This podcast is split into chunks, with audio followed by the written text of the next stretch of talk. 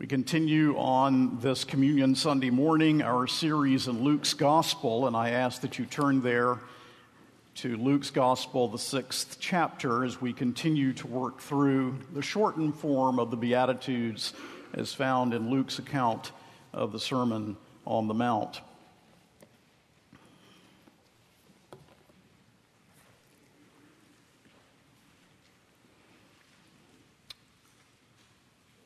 Luke chapter 6, 21b and 25b. The blessing and the woe, the corresponding woe. Let's bow together in prayer. Our Father, we are deeply grateful that we have a great high priest who has passed through the heavens, Jesus Christ, the Son of God and that through him all of the sorrows of our hearts may be poured out before your throne of grace in the assurance that in our weakness you hear us in his perfection and strength. And we ask that even now, whatever sorrows, whatever complexities of heart, whatever difficulties, struggles, or strifes may fill the souls of your people here, that we now will be enabled to cast them upon the Lord, knowing that you care for us and to hear you speak in your word. And we ask, as always, that your people would become more Christ like as we sit under the exposition of sacred scripture, but also that those who may be among us who do not know the Lord Jesus at all would be sovereignly drawn out of darkness into light out of the kingdom of Satan into the kingdom of your own dear Son, through whose name we pray, asking your blessing upon this portion of worship in which you speak to us through your word. Through Christ our Lord. Amen. Will you stand with your copy of God's word in your hand? Luke chapter 6, 21, the second part. This is the word of God. Blessed are you who weep now, for you shall laugh. Verse 25, the second part Woe to you who laugh now, for you shall mourn and weep. The word of the Lord, please be seated.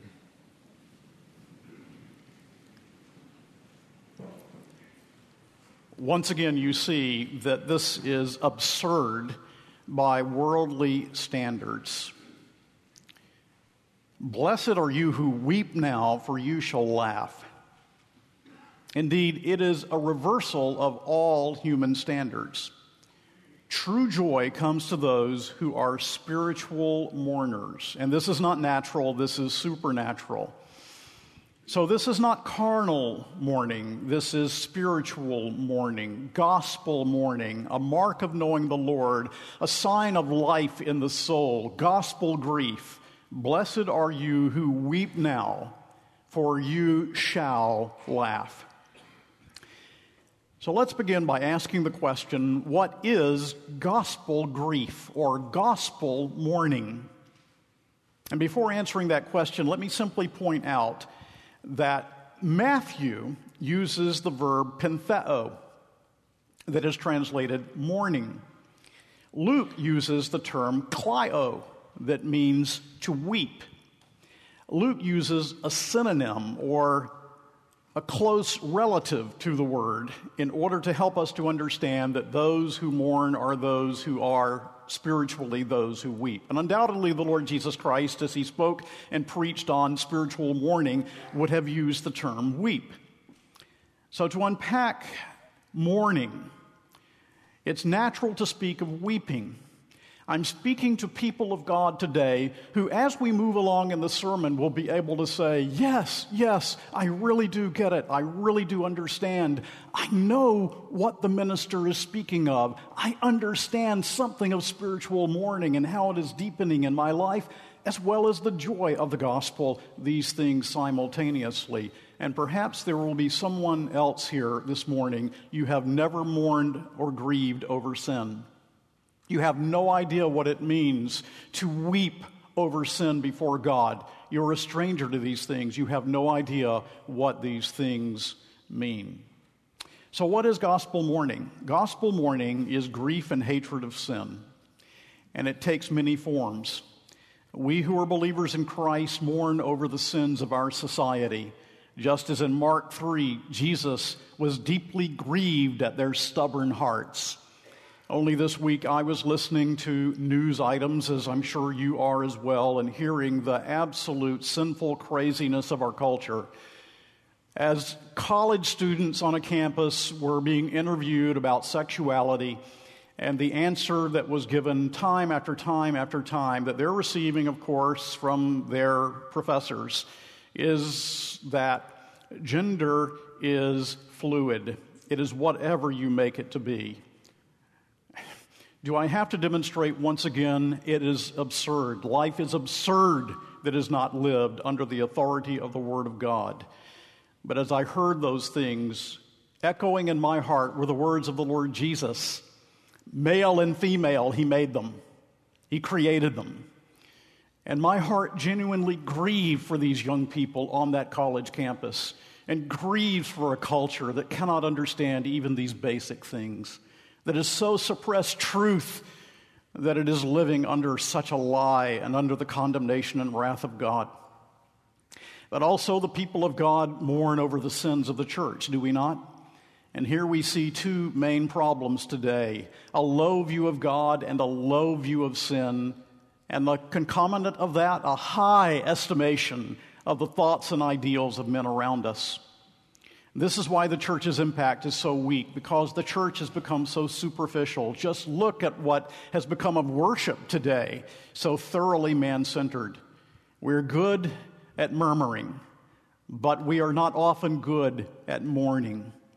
We are good at murmuring, but we are not often good at taking these things before the throne of grace and pouring our hearts out to God in grief and hatred of sin. This grief must be taken to the throne of grace. Over these things, we should learn to afflict our soul, to weep as Christ did over Jerusalem. Just this week, as I was thinking about this text, I was remembering what we read in the book of Ezra, in Ezra chapter 9, when Ezra grieves over the compromises of the people of God with their culture in that day. And it says in Ezra 9 4, then all who trembled at the words of the God of Israel because of the faithfulness of the returned exiles gathered around me while I sat appalled until the evening sacrifice. And then he goes on to say in verse 6, Oh my God, I am ashamed and blush to lift my face to you, my God, for our iniquities have risen higher than our heads, and our guilt has mounted up to the heavens. And he goes on to say in verse 10, And now, O our God, what shall we say after this? For we have forsaken your commandments. Do you not know what it means to grieve as believers in the Lord Jesus Christ over the sins of the church in our day and in our land? To pray that God would plow up the fallow ground. But one cannot begin rightly to be a gospel mourner, to grieve over the sins of culture or over the sins of the church, who has not learned to grieve over his own sins. Gospel mourning is to become spiritually acquainted with my own heart. Gospel mourning is to become spiritually acquainted with your own heart. And even though I am new in Christ and rejoice in it, the seed of sin that is, that is in the heart of the damned in hell, the seed of sin is still in my heart as a believer. And oh, how I long for the day when there will be no more sin in my heart.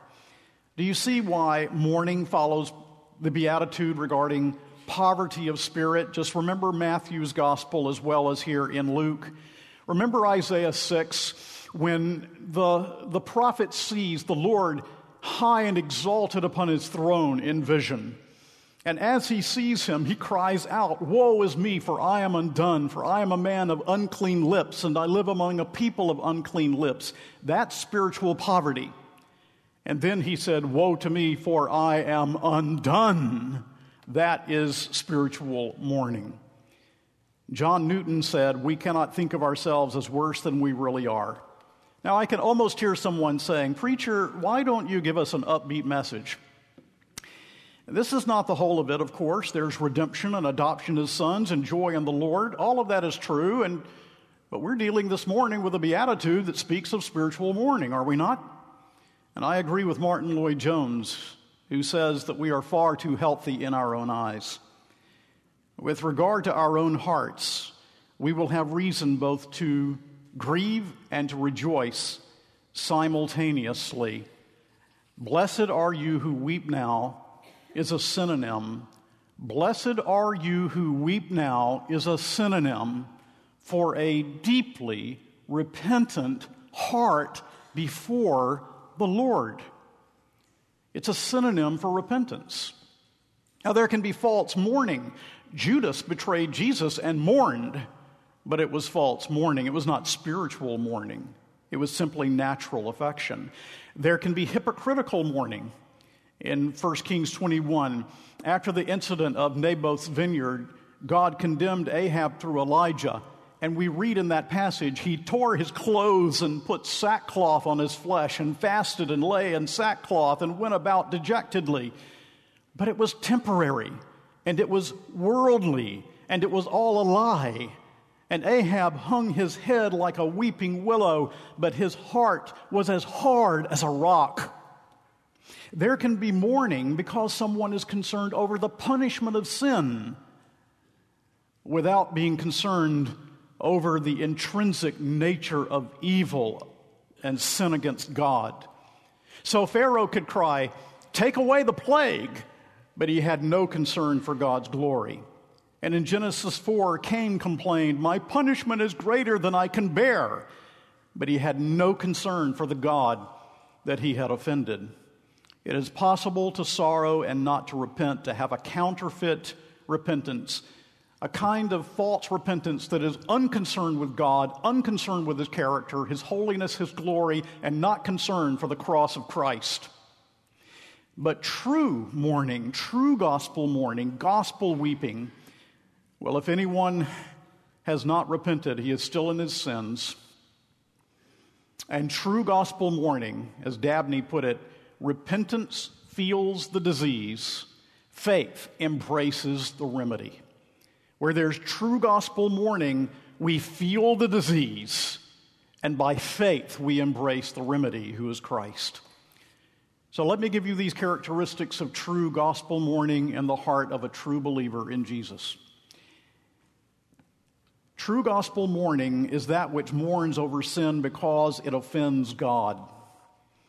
We are not simply concerned that there is a future punishment. That is a concern, but it's not simply that. It is the offense against the holiness of God.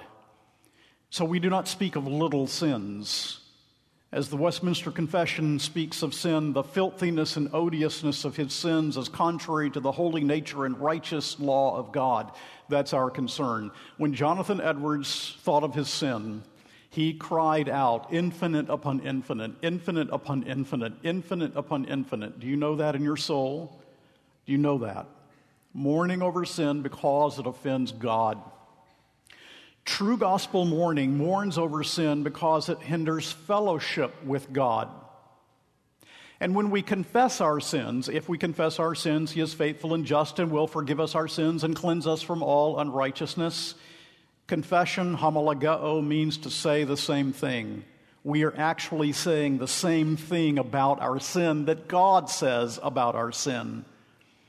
And so pain arises in the heart of the true repentant believer for not hating it more. And repentant hearts long for God and communion with Him and forgiveness. True gospel mourning, this internal weeping of the soul that sometimes spills over into the eye, is a mourning over sin, and it is very specific. We know that we have sinned against God and we are concerned that the specific sins of our lives are hated and turned from and repented of. Psalm 51 4 Against you, you only have I sinned and done what is evil in your sight, so that you may be justified in your words and blameless in your judgment. Clement of Alexandria said that Peter never heard a cock crow but what he wept. So, gospel mourning is the opposite of carelessness regarding sin. Gospel mourning also produces something almost unheard of in the church today. It produces self loathing. Job, at the end of the book, sees something of the greatness and majesty of God, and he repents in dust and ashes. Paul, the apostle, the believer, in the seventh chapter of Romans, cries out, Oh, wretched man that I am. Now, that's the true Paul, but not the whole Paul. That's the true Christian, but not the whole Christian. Romans 8 comes after Romans 7 with all of the blessing and wonder of what it means that we're adopted as sons. And the wonder of it is, and every Christian knows what I mean, in the Christian heart, there dwells simultaneously grief, mourning over sin, and exultant joy that we are adopted sons and daughters of the living God. Talk about a reversal of the world's standard putting the world's standard on its head. Either you rejoice or you don't. Either you are grieving or you're not. But no, in the Christian heart, both of these things will be there simultaneously until we reach heaven. Gospel mourning produces a deeper hatred of sin as we move along and mature in our Christian lives. We do not become less concerned, we become more concerned about sin in the heart. 2 Corinthians 7:11 for see what earnestness this godly grief has produced in you what zeal so are you a hater of sin in your own soul are you a hater of sin every Christian is gospel mourning produces also renewed obedience a conscious renunciation of sin that says, I want now to walk more faithfully than I have in the past. I want to walk more obediently than I have in the past. I want the words of the Lord Jesus to fill me. If you love me, keep my commandments. And so the scriptures speak of this attitude when it says, Wash your hearts from wickedness, incline your hearts, circumcise your hearts, rend your hearts and not your garments. The prodigal came to his senses and said, I will get up and go to my father. True repentance, true hatred of sin, true gospel mourning, true grief results in change. Because what is this holiness of life for which you long as a believer anyway? Jonathan Edwards told us so beautifully that holiness is but a superlative love for God's beauty. What is holiness of life? It is a superlative love for the beauty of God. That we are so, shall I use the word, so God intoxicated, so God filled, so God controlled, so longing to know the one who did this great thing of redeeming me through the blood of his Son. I see the beauty of his character, the beauty of his attributes, the beauty of his plan of redemption the beauty of who he is, and I long to be like him insofar as it is possible. I long to be conformed to his image. So I hope we've answered the question what is gospel mourning? But secondly, let's ask another. What comfort is promised to gospel mourners? Now, notice 21b again. Blessed are you who weep now, for you shall laugh. The promise is laughter and comfort. The laughter and comfort that comes to the converted. Grief and hatred of sin produced by the Holy Spirit is an evidence of grace. It is a sign of new birth. When a child born, the child is born, the child cries. When we are born again, we cry over sin and we laugh at our redemption how wondrous it is.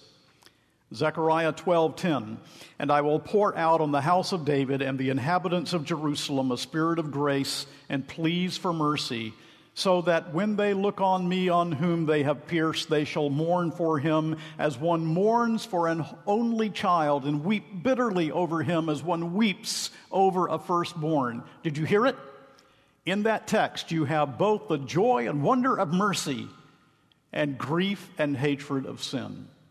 The joy of mercy mingled with the tears of the recognition of sin. To be satisfied with an empty profession, to feel secure when sinning, with no desire to hate sin, is a sure sign of not being truly converted. So, what comfort, what laughter, what joy comes to the heart of those who are spiritual mourners? The laughter that comes from communion with the Holy Spirit. He is our paraclete. He's the one called alongside. He's our mediator and helper. We pour out our sorrow over sin. He pours the joy of the Lord and forgiveness into our hearts, showing us our sin for our own good. As Isaac Watts put it, when his strokes are felt, his strokes are fewer than our crimes and lighter than our guilt. The foundation of our comfort then is laid deep in the conviction of sin. And we will never learn how precious is his consolation until we have learned to despair of ourselves. Empty hearts are the hearts that he fills. Desperate hearts are the hearts that he saves. And we cannot begin to glorify and enjoy God until we begin to hate our sin by his grace. The Puritan Sibbes put it this way The more a man dies this way, the more he lives. The more he weeps, the more he laughs. And the more he can weep over Jesus Christ, the more lightsome and gladsome his heart is. The Puritans had a way of putting things, didn't they? How lightsome and gladsome your heart is, as simultaneously you learn to weep and mourn over sin. But there's something else, and I really want to underscore that because I, as a pastor, know what some of you are going through. I want to, to underscore the laughter and comfort of a secure future for believers in Jesus. Blessed are you who weep now, for you shall laugh. And Paul says in Romans 8:18, "For I consider that the sufferings of this present time are not worth comparing with the glory that is to be revealed in us." And though I acknowledge my sin, I give glory to God for saving a wretch like me and for the foretaste of the joy that I will know forever that is in my heart because of the Spirit of God that indwells me. And I know from His Word and am comforted by that Spirit that all tears will be wiped from the faces of His people, everyone. And much of our weeping now is not only because of our personal sin and we rejoice in forgiveness. But much of our weeping now is because of the injustices that are found in a fallen world and the wrong that has been done to us by others. Think how often in the Old Testament God's people weep because of the exile, or because of persecution, or because of injustices of all sorts. Psalm 137 begins By the rivers of Babylon, there we sat down and wept. And the great Isaiah chapter 40 begins Comfort ye, comfort ye, my people, because God's people are in need of the comfort of God. But in the New Testament, we are given the greatest of comforts. No Christian should develop, ultimately speaking, a victim mentality. Vengeance is mine, saith the Lord, I will repay. The judgment day is ahead, and all will be made right, and the Christian knows this. And the struggles of this fallen world may make us weep but, well, let's see what Paul says about this. Turn in your Bibles to 2 Corinthians 4.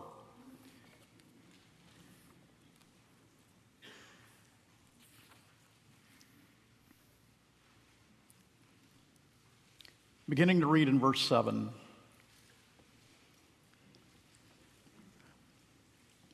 Second Corinthians 4 7, Paul says, but we have this treasure in jars of clay to show that the surpassing power belongs to God and not to us.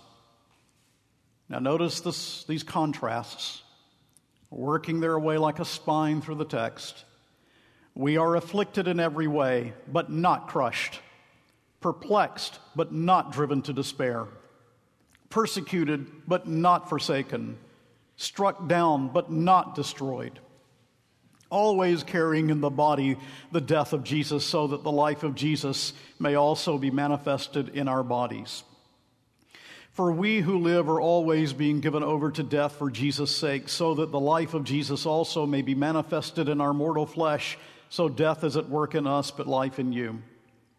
Since we have the same spirit of faith, according to what has been written, I believed, and so I spoke, we also believe, and so we also speak, knowing that he who raised the Lord Jesus will raise us also with Jesus and bring us with you into his presence.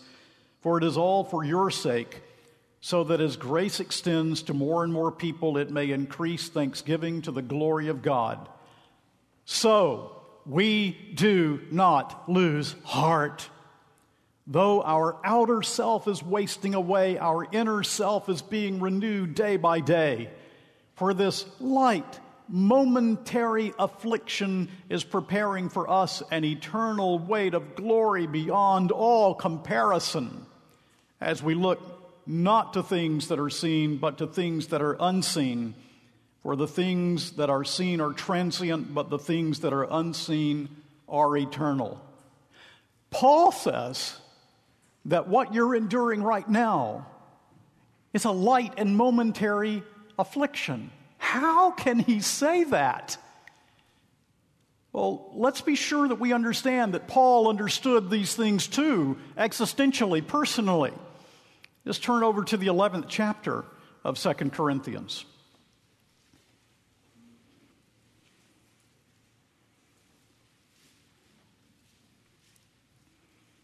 And as he opposes those who exalted themselves as super apostles in the church, he says in verse 21, chapter 11, To my shame, I must say, we were too weak for that. But whatever anyone else dares to boast of, I am speaking as a fool. I also dare to boast of that. Are they Hebrews? So am I. Are they Israelites? So am I. Are they offspring of Abraham? So am I. Are they servants of Christ? I am a better one. I am talking like a madman with far greater labors. Now, this is what Paul endured with far greater labors, far more imprisonments, with countless beatings, and often near death. Five times I received at the hands of the Jews the 40 lashes less one. Three times I was beaten with rods. Once I was stoned. Three times I was shipwrecked. A night and a day I was adrift at sea, on frequent journeys, in danger from rivers, danger from robbers, dangers from my own people, danger from Gentiles, danger in the city, danger in the wilderness, danger at sea, danger from false brothers, and toil and hardship through many a sleepless night, in hunger and thirst, often without food, in cold and exposure, and apart from other things, there is the daily pressure on me of my anxiety for all the churches. Who is weak and I am not weak? Who is made to fall and I am not indignant? And Paul calls these things light and momentary afflictions. Paul, what do you mean? Well, he tells us back there what he means. It's a light and momentary affliction, he says in chapter 4, by way of contrast. For this light momentary affliction is preparing for us an eternal weight of glory beyond all comparison as we look not to the things that are seen, but to the things that are unseen. For the things that are seen are transient, but the things that are unseen are eternal. And Paul, the apostle, by divine inspiration, is saying to you in trouble this morning, with griefs because of injustices done to you this morning, if you'll only begin to lift your eyes and look to the glorious future that is promised for you, it will put this trial in perspective because there awaits for you in the unseen, those things that are given to you by promise that are eternal. It awaits for you an eternal weight of glory beyond all comparison. Paul puts it another way in chapter 6 of 2 Corinthians, verse 10.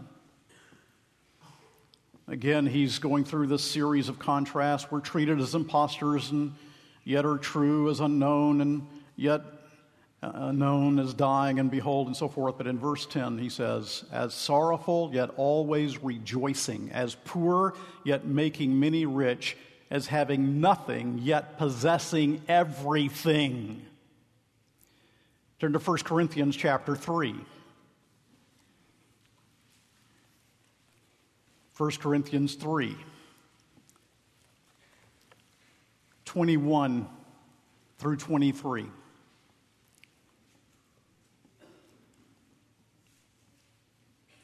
So let no one boast in men, for all things are yours. Did you see that? All things are yours. Whether Paul or Apollos or Cephas or the world or life or death or the present or the future, all are yours, and you are Christ's, and Christ is God's. By divine inspiration, Paul the Apostle says to you this morning, you are such a prince or a princess before the living God because you are pardoned by the precious blood of the Lamb and adopted as his son or daughter into his family, that whatever injustices are done to you, compared to what awaits you is a light and momentary affliction. Get your eyes on those things promised to you that are yet to come. Live in light of them because already you possess everything. In Christ, all things are yours, even death, he says. Did you see it there? Even death, he says is yours. You are not death's. Death is yours because of your risen Lord. Light and momentary afflictions. We weep and we cry, but you will laugh because of the great contrast that is promised. And we just do not live in this reality as we should. I think the early church was more into this truth than we are, but this is part of the gospel weeping and gospel comfort that is promised in this text without doubt. Enabling us to live knowing that all things are ours and the time is coming when the old order of things will have passed and every tear Every, every sorrow, every tear will be wiped away by your loving Lord. Gospel mourner, the time is coming in which you will mourn no more.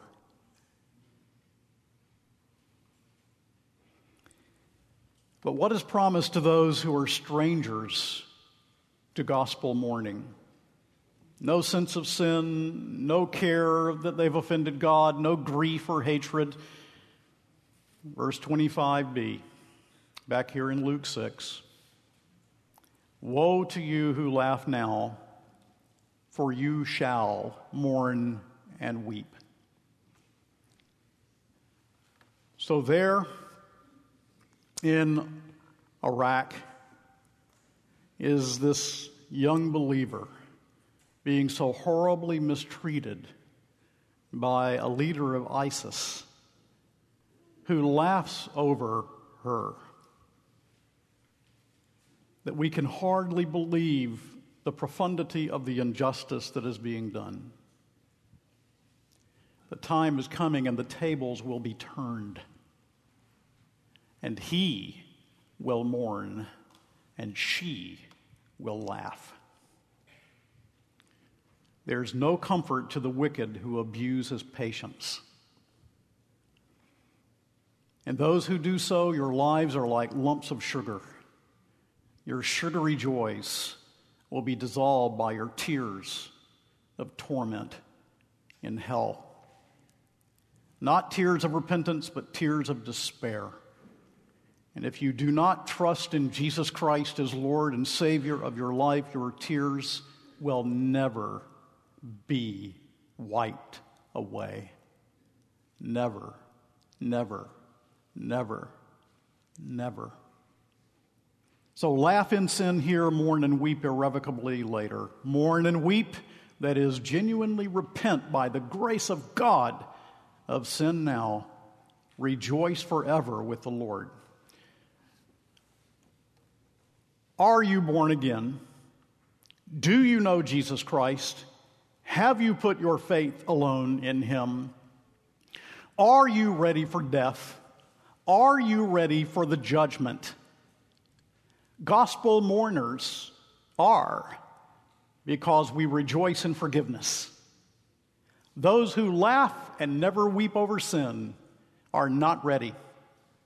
And if that is you, we call upon you to flee the wrath that is coming, to flee your sin, to turn from it, that God, by His grace, may give you a spirit of gospel mourning and true faith to embrace Jesus Christ is our prayer. Flee, flee the wrath of come that is coming. Flee to Jesus Christ, flee to the cross, flee to the atonement. There is only one who can do poor sinners good, and that is Jesus Christ. Flee, flee to the cross of Jesus Christ our Lord. And God's people said, Amen.